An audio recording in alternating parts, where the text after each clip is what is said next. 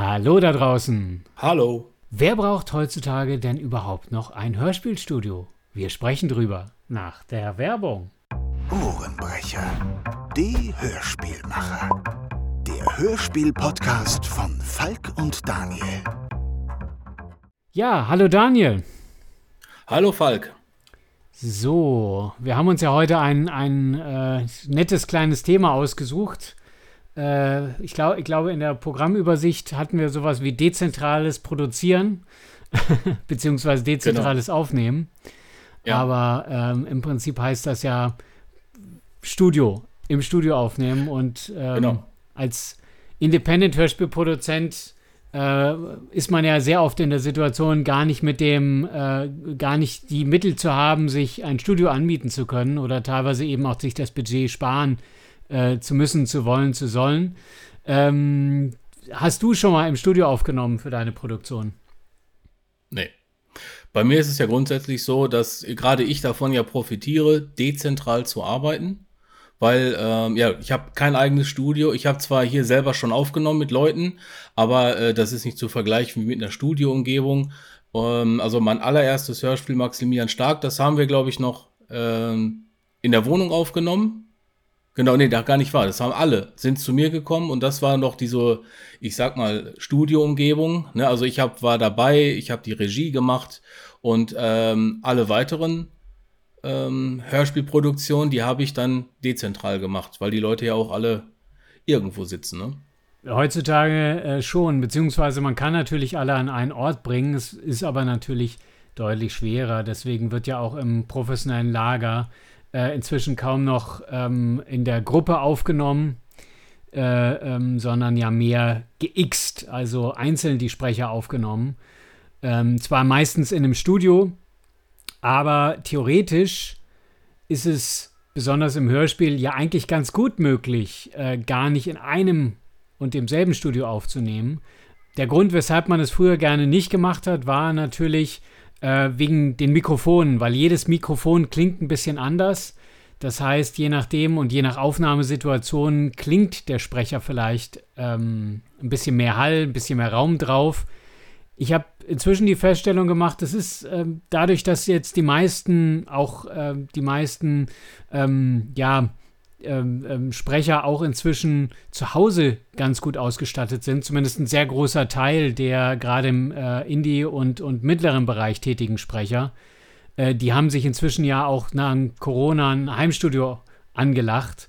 Und äh, die Qualität ist da inzwischen wirklich sehr, sehr gut, dass man zumindest äh, ähm, für das normale Ohr äh, sind die Aufnahmen jetzt schon relativ gut beziehungsweise relativ trocken zu machen. Ähm, Genau.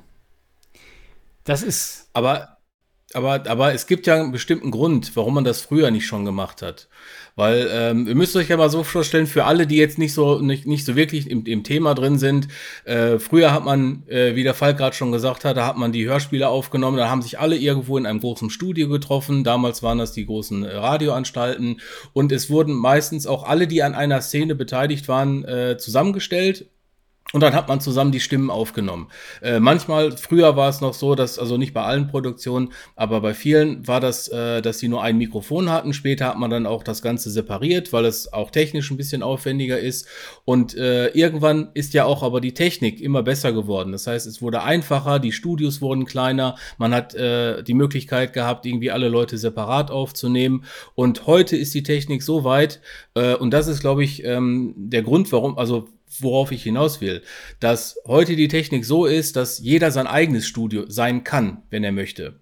Ne, die Technik ist äh, erschwinglich. Ähm, äh, die, die, das Internet macht eben auch äh, so Aufnahmesession möglich, dass der Regisseur, so wie ich es teilweise auch schon gemacht habe, kann man sich einfach dazuschalten. Und äh, es ist gar nicht mehr nötig, dass man einen Ort hat, wo man sich trifft und dann zusammen aufnimmt.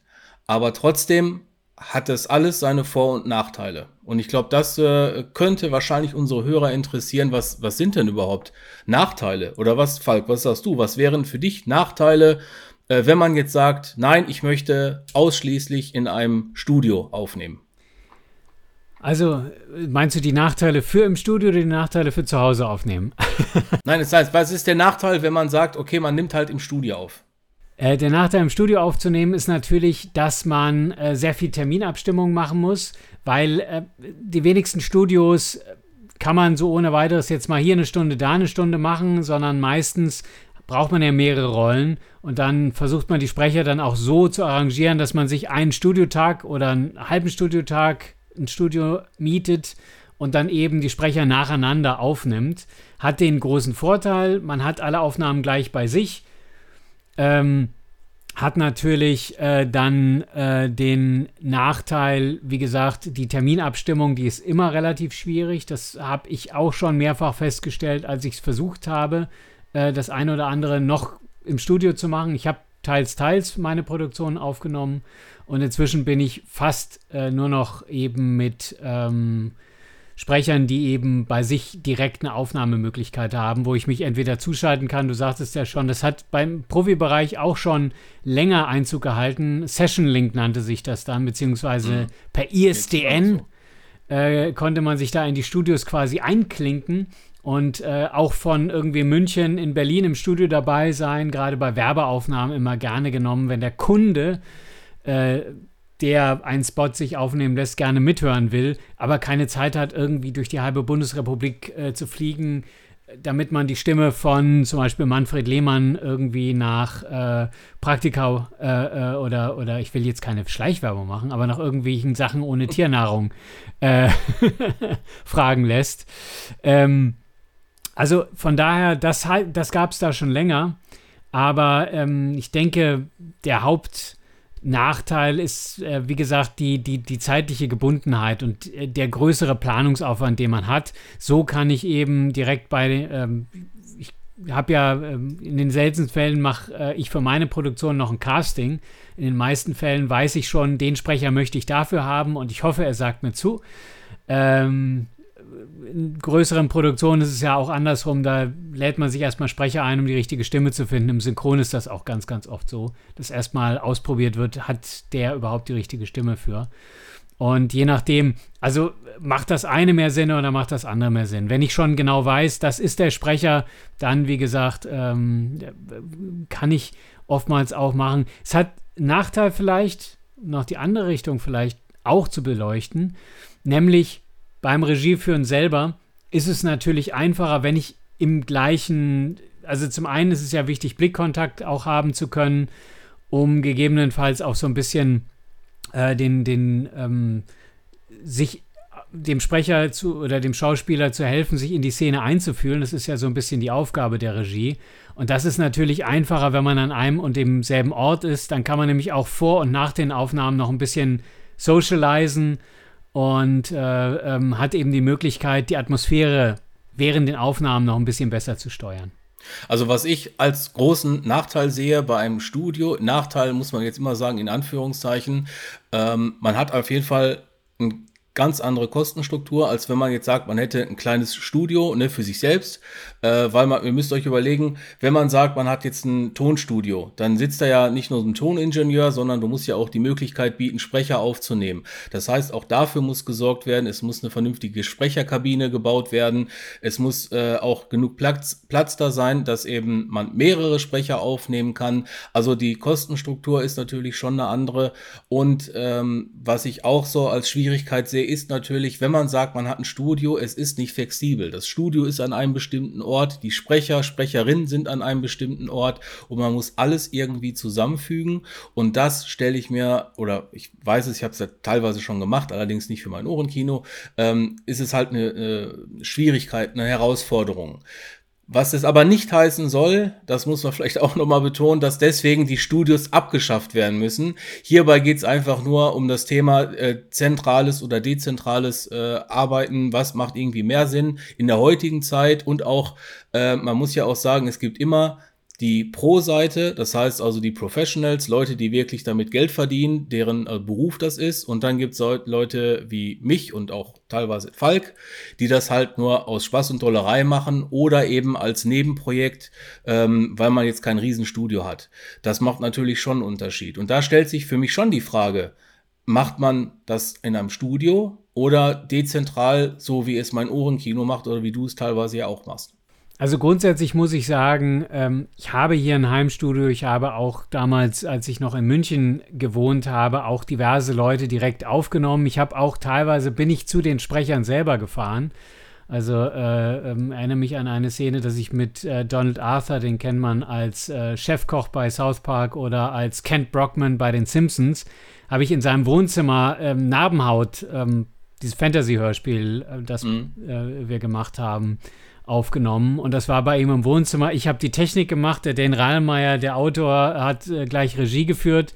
Und das war eine sehr, sehr abenteuerliche Geschichte. Also da habe ich schon auch ein bisschen Erfahrung gemacht, so quasi im Field Recording. Ähm, aber äh, ansonsten hatte ich eben auch schon öfter mal den Fall, dass man sich eben ein Studio anmietet. Beispielsweise, wenn man mit dem einen oder anderen Synchronsprecher arbeiten möchte, dann kommt man gar nicht umhin, weil die gar nicht die Möglichkeit haben, selber bei sich aufzunehmen. Die brauchen das auch gar nicht. Es ist ja auch ein Unterschied, äh, wenn du irgendwie eine bekannte Hollywood- äh, einen bekannten Hollywood-Schauspieler die Stimme leist, dann ist deine Stimme natürlich deutlich begehrter und dann sind die gar nicht äh, unbedingt in der Notwendigkeit, ein eigenes Studio zu haben und können sagen, okay, ich gehe dahin. Und, äh, stattdessen gibt dementsprechend auch immer wieder die, die Notwendigkeit, dann eben auch die Möglichkeit zu haben, ein Studio anzumieten und zu sagen, okay, äh, ähm, ich möchte mit, mit dem und dem aufnehmen. Das habe ich eben auch für der Fluch äh, das ein oder andere Mal gemacht. Dass ich hier mit dem Berlin Stu Berliner Studio kooperiert habe, dass ich mich auch direkt ins Studio von extern verlinkt habe und dann quasi Fernregie geführt habe. Wobei bei den Profis muss man fairerweise sagen, die sind teilweise so gut, dass äh, du musst nur kurz eine Vorbesprechung machen, wie sollen sie die Rolle anlegen und dann nageln die, nagelt dir das ein Profi an die Wand. Aber ähm, es ist ja trotzdem so, ähm, ich hätte zum Beispiel, wenn wir gesagt hätten, alle meine Produktionen hätte ich in einem Studio machen müssen. Ne? Also ich hätte das in einem Studio gemacht, dann wäre es schon deutlich schwieriger gewesen. Weil ich bin ja darauf angewiesen, A, dass die Leute bei mir einfach mitmachen, weil sie Bock haben und sie kommen halt überhaupt nicht hier aus der Nähe und die kriegen da kein Geld für. Das heißt also, jede Anreise, die die machen, ist äh, auf eigene Kosten. Sie können es nicht verrechnen. Ähm, und da wird sich die Frage natürlich stellen, wer hätte dann mitgemacht, wenn ich allen gesagt hätte, Mensch, ihr müsst alle hier hinkommen, äh, hier wird aufgenommen und sonst nicht. Und der Vorteil, ähm, und jetzt auch mal ne, die Brücke zu schlagen zum dezentralen Arbeiten, was ja nichts anderes heißt, als jeder bleibt bei sich zu Hause und die Daten laufen dann irgendwann bei irgendwem zusammen, aber man muss nicht zentral bei jemandem arbeiten. Und wenn, äh, und das ist ja genau das, was mein Ohrenkino beispielsweise macht. Äh, ich schreibe eine Geschichte, dann schreibe ich die Cast aus, dann äh, melden sich äh, die Cast bei mir, ich wähle das Ensemble aus und dann nehmen die Leute auf, weil das wieder eine Grundvoraussetzung ist, dass die Leute selber aufnehmen können. Es gibt Sonderfälle, wie jetzt bei meiner jetzigen Produktion, ähm, da wird ein Sprecher, äh, der kommt hier hin und dann werden wir die Aufnahmen hier vor Ort machen, weil er eben nicht die Möglichkeit hat. Er kommt aber aus äh, dem Kölner Raum, das ist also um die Ecke, deswegen würde das ganz gut funktionieren. Ähm, der andere, ähm, ja, ein weiterer Vorteil ist natürlich, man ist so ein bisschen flexibler. Also ich kann den Leuten sagen, ich gebe euch drei Wochen Zeit äh, und dann könnt ihr mir die Aufnahmen schicken und die hätten auch dann entsprechend Zeit, das einzusprechen und müssen sich nicht äh, sklavisch an einen Termin halten und sagen, oh, das wird aber knapp, das kann ich nicht, sondern sie könnten wirklich sagen, okay, ich habe drei oder vier Wochen Zeit. Äh, bei mir mache ich es meistens so, die haben bis zu sechs Wochen Zeit, um äh, ja, ihre Takes abzuliefern.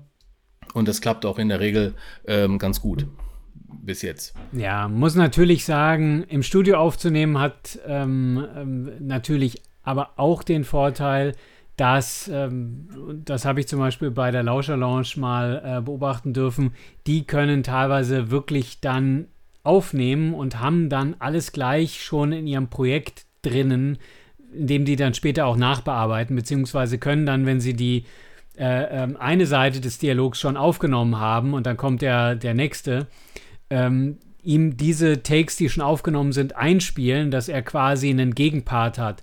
Denn das ist nämlich in fairer Weise, muss man sagen, ein großer Nachteil der dezentralen Produktion, äh, um vielleicht die Gegenseite auch mal äh, zu, darzustellen, ist natürlich, dass man äh, allein schon im Ensemble aufnehmen, da können die so ein bisschen voneinander abspielen. Das heißt, die können sich so gegenseitig die Bälle zuschmeißen.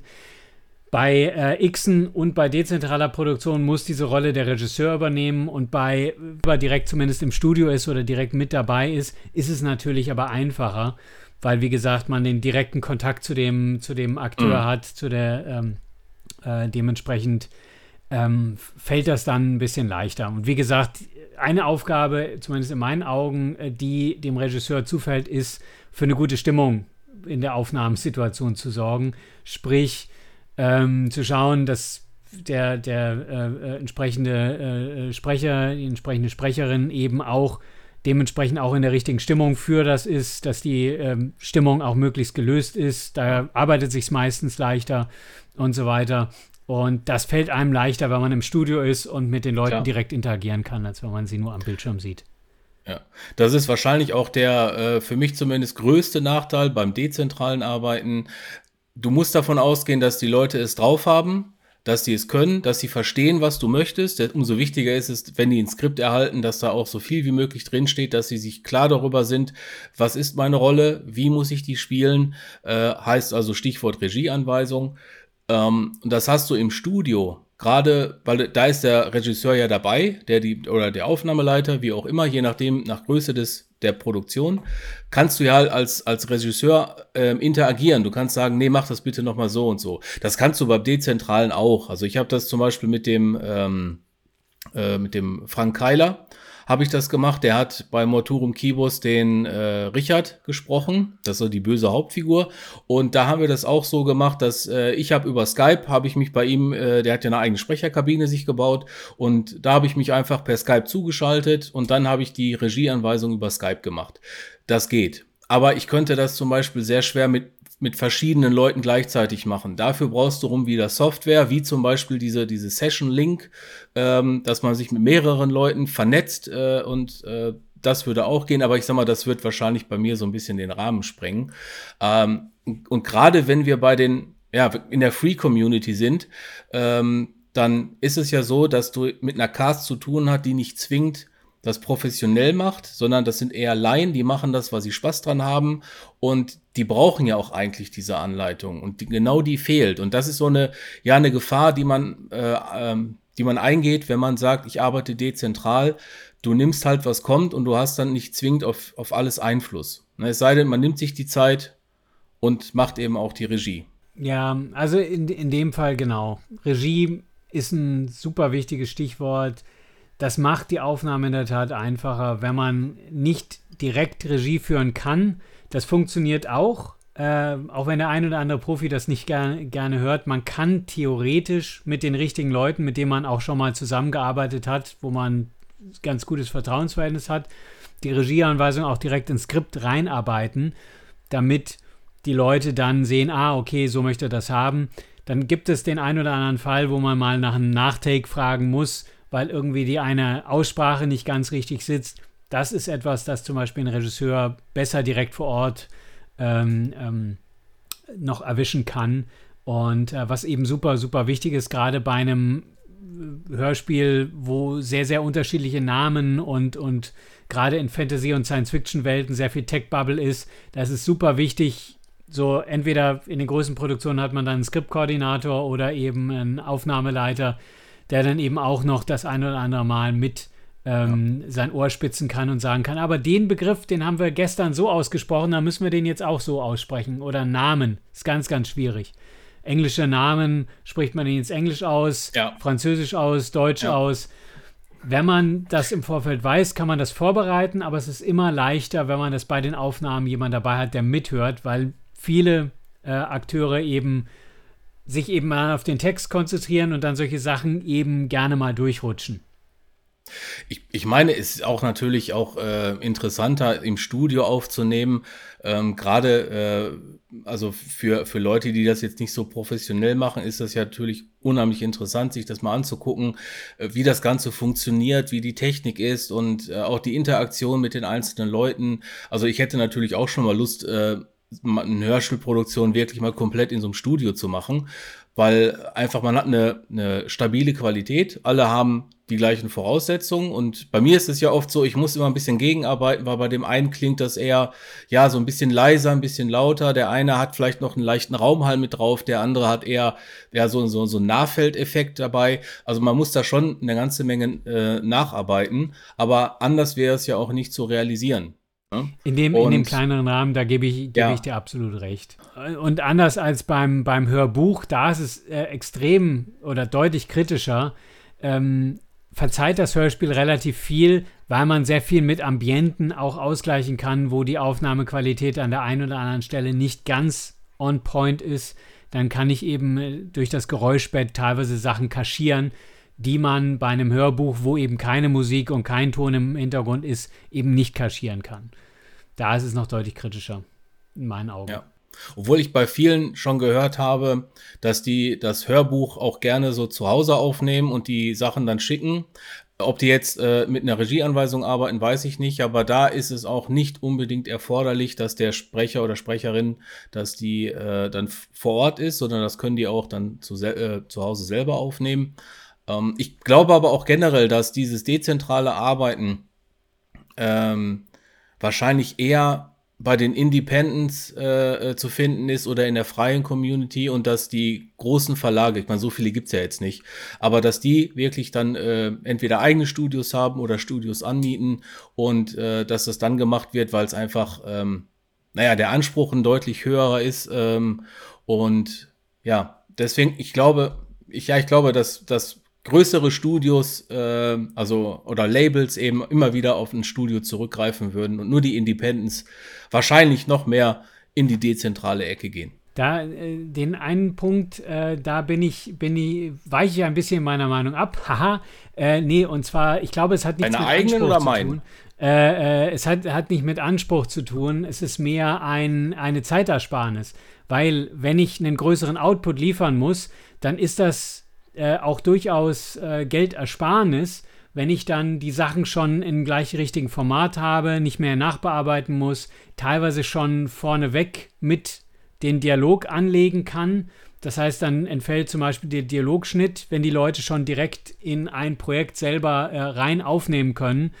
Äh, das ist ja auch ein Zeitfaktor, der bei uns bei den Independent-Produktionen nicht ganz zu vernachlässigen ist, auch wenn es ja mehr ein mechanischer Teil ist, erstmal die Aufnahmen auf den Spuren zu verteilen damit sich das möglichst dialogisch anhört. Aber äh, das sind alles Punkte. Und wenn ich eben 20 Hörspiele im Jahr rausbringe, dann habe ich nicht die Möglichkeit, so viel dann, dann äh, muss ich mir angucken, wo ist Zeitersparnis drin. Und die haben dann vielleicht eben auch die Anforderung, ja, dann haben die halt drei Aufnahmetage und in denen haben sie halt zehn verschiedene Sprecher, die bei ihnen durchs Studio gehen und dann haben sie die Aufnahmen. Also das würde ich eher so aus, aus dem Rahmen auch sehen, weil ich würde schon meinen, dass äh, auch wir in dem kleineren Bereich äh, äh, einen Anspruch haben, dass das Ganze so gut wie möglich klingt und eben mit der Regie versuchen, die ähm, Punkte, wo man dann eben auch nicht direkt im, im Studio eingreifen kann oder nicht direkt die Sprecher miteinander interagieren können, auszugleichen.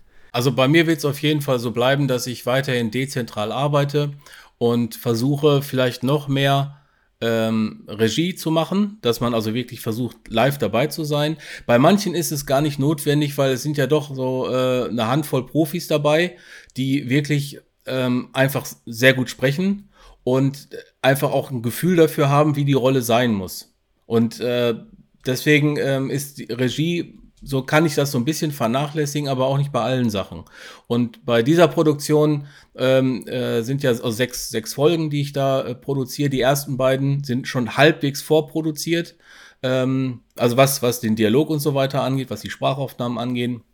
Und ähm, da wollte ich diesmal auch ein bisschen mehr noch, noch eingreifen, dass ich das noch präziser machen kann, dass ich noch mehr Anweisungen geben kann und auch noch mehr bei den Aufnahmen dabei sind, damit es auch wirklich passt weil manchmal passiert das schon, dass man sich denkt, ach nee, ich hätte das schon ganz gerne anders gewollt. Ähm, ja, und ein Retake weißt du ja selber auch, es ist nicht immer einfach. Es dauert immer, die Leute sind nicht sofort erreichbar und die haben auch nicht sofort Zeit, äh, wieder alles neu zu machen. Deswegen äh, wäre es schön, wenn es von Anfang an ähm, alles richtig wäre. Ja, also ich hatte jetzt auch mit Am Abgrund eine Produktion, die ging über sechs Monate weil ich jeden Monat etwa 20 Minuten Hörspiel produziert habe und äh, auch jeweils in diesem Monat die Aufnahmen gemacht habe. Müsste ich da oder hätte ich das über ein Studio gemacht, ähm, hätte ich dann jeweils eben das Studio bezahlen müssen, einen Toningenieur bezahlen müssen. Äh, die Regie hätte ich wahrscheinlich selber machen können, aber äh, das hätte natürlich das Budget immens aufgebläht. So ja. konnte ich wirklich Monat für Monat produzieren. Ich habe mit guten Leuten zusammengearbeitet, die, wenn sie, als sie einmal in der Rolle drin waren, auch äh, praktisch auch kaum noch äh, nachkorrigiert werden mussten und wo ich eben auch, wenn ich die Stimme im Ohr habe, auch gut auf die Stimme direkt die Dialoge schreiben konnte. Also das, ich glaube, es hat, wie, wie wir ja schon eingangs sagten, es hat beides Vor- und es hat Nachteile. Ähm, Im Independent-Bereich mehr Vorteile für die dezentrale Produktion, weil es uns einfach unabhängiger macht. Auf der anderen Seite, ich äh, müsste auch lügen, wenn ich nicht sagen würde, ähm, ich nehme auch eigentlich ganz gerne im Studio auf, weil man allein schon die Möglichkeit hat, mit den Leuten direkt zu interagieren, ist natürlich toll. Ja, klar. Aber ähm, was ich eben schon schaue, wenn ich die Möglichkeit habe, direkt selber Regie zu führen, weil oftmals gerade in den Nuancen äh, äh, sind die Besonderheiten und du hast dann meistens schon halbwegs im Ohr, wie es am Ende klingen muss. Und dann kannst du zum Beispiel, hey, kannst du da noch ein paar Annaht mal machen oder kannst du da noch das machen, was man auch gerne im Skript dann, dann vergisst oder, oder äh, was man eben extra reinarbeiten muss, dass eben das Ganze eben auch sehr lebendig klingt. Es hat alles seine Vor- und Nachteile und äh, wir will jetzt auch nicht sagen, dass ihr, ihr müsst das so und so machen, also ihr dürft es immer selber entscheiden. Ähm, wie gesagt, ich äh, würde mir auch wünschen, dass ich noch mehr Studioerfahrung gehabt äh, hätte. Vielleicht kommt das ja noch, weil ähm, ist ja nicht auszuschließen, aber momentan ist es für mich das dezentrale Arbeiten ist einfach, ähm, ja, ähm, dem gebe ich den, also das äh, mache ich äh, am, am, am liebsten, weil es das einfachste ist und glaube ich nur so funktioniert es, weil ich auch kein Geld investieren kann jetzt noch in zusätzliche Studios und so weiter und ich habe hier halt kein Studio. Richtig, richtig. Also da muss man schon sagen, das äh, kann man gerne das Budget verdoppeln. Äh, ja. was ich ansonsten für, für meine Cast ausgeben würde. Und äh, man, wie gesagt, es gibt eben Sprecher, für die ist es wichtig, ein Studio zu haben. Das sind meistens die äh, bekannten Stimmen, äh, die man eben von Hollywood und Co. kennt. Wenn man mit denen arbeiten möchte, da brauchst du im Normalfall eben äh, äh, ein Studio, das man anmietet. Das ist da noch das, das üblichere Prozedere. Aber ansonsten, ja, es gibt äh, sehr, sehr viele Schauspieler und sowieso Sprecher, die eben auch ein sehr, sehr gutes Heimequipment haben und nur ja. zu äh, ähm, ähm, happy sind, eben auch mal äh, ein Hörspiel mit, mit, mit, mit reinzukommen, wenn dann eben die Story und die Charaktere ähm, auch gut sind. Und am Ende ist mir persönlich immer am wichtigsten, eine Cast zu finden, die auch so ein bisschen mit reingeht in den Stoff. Und äh, dann ist es mir eher wichtig, den, den richtigen Kandidaten zu haben, als die ganz bekannte Stimme. Es muss halt für die Produktion ja, passen. Natürlich, ja. So, äh, bevor wir jetzt aber noch zum Ende kommen von äh, dieser Podcast-Ausgabe, wir haben nämlich noch äh, Fanpost bekommen und die wollten wir euch natürlich auch nochmal hier präsentieren. Ähm, ich würde sagen, äh, äh, Falk, ich hätte äh, Vorschlag, ich würde quasi die Mail vorlesen und du könntest ja äh, das äh, mal vorlesen, was wir äh, auf die Videos als Kommentare bekommen haben. Gerne. Die Frage war ja das letzte Mal, wir haben die Big Five Horrorhörspiele und wir hatten euch aufgefordert, schickt uns doch einfach mal eure Big Five zu. Äh, das hat hier zum Beispiel per E-Mail der Tobias äh, ge äh, getan. Tobias, den hatten wir ja schon mal in der Sendung. Und der hat ähm, folgendes. Ich lese das mal einfach so vor, wie es gekommen ist. Und zwar ist auf seinem Platz 5 die PSI-Akten Folge 02, Burning Grace, Wald der Todgeweihten von äh, Russell und Brandon Company. Heißt es denn PSI-Akten oder Psi-Akten? Ich glaube, die, die PSI. Äh, PSI. Sagen sie im Hörspiel ich habe es leider noch nicht gehört. Oder, ähm, nee, die oder die Psy-Akten. Korrigiert uns gerne. Korrigiert uns ja, gerne. Ja. Ihr wisst ja ne, Bescheid. Also, das ist seine Nummer, Nummer 5. Auf der Nummer 4, äh, Gruselkabinett, Folge 03, die Familie des Vampirs von äh, Titania Medien. Bei Gruselkabinett muss ich sagen, ich habe einige schon gehört, nicht allzu viele, weil äh, ist nicht so ganz mein Ding, wo ich sie nicht schlecht finde, aber ich mag zum Beispiel sehr diese Zweiteiler, die fand ich bis jetzt immer alle ganz gut. Aber äh, sei es drum. Dann äh, auf Platz 3, John Sinclair, Folge 14, Knochensaat von äh, Lüber Audio. Platz 2. Platz 2 vom lieben Tobias ist äh, Gespensterkrimi, Folge 4, Das Dämonenhaus, auch von Lübbe Audio. Das kenne ich zum Beispiel auch, natürlich. Und auf Platz Nummer 1 äh, aus der Serie Foster, Folge 5, Die Hexe von Imaga. Äh, Foster, die kenne ich natürlich auch. Ähm, ich habe bis jetzt, glaube ich, nur bis 10 gehört, da muss ich auch noch weiterhören. Hänge ich ganz schlimm hinterher.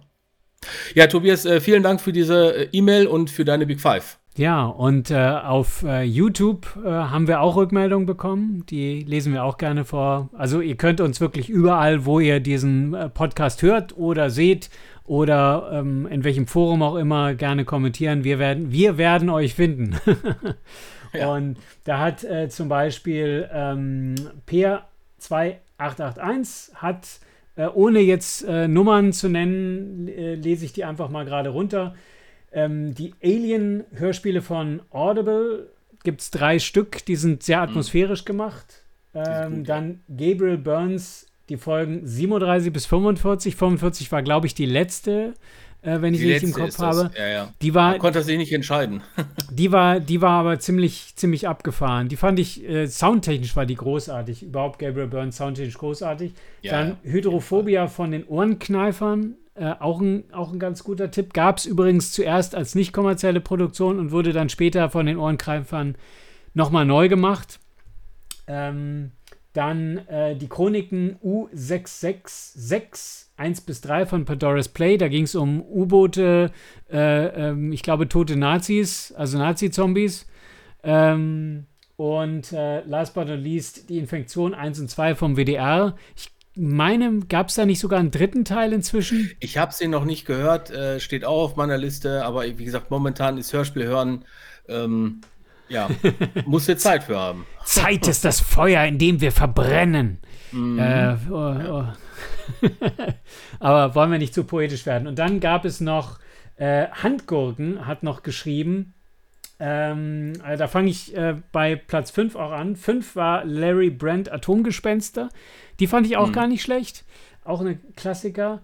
Dann ähm, viertens Danger Gas. Habe ich nicht mehr ganz im Hinterkopf. Die Danger-Reihe ist aber. Ich habe es mal gehört. Hat, ich habe es mal gehört. Ähm, ist aber schon länger her, ja. War, war das nicht auch so ein, so ein Weltkriegsszenario mit irgendwie Schützengräben oder so? Aber da kann ich mich auch irren.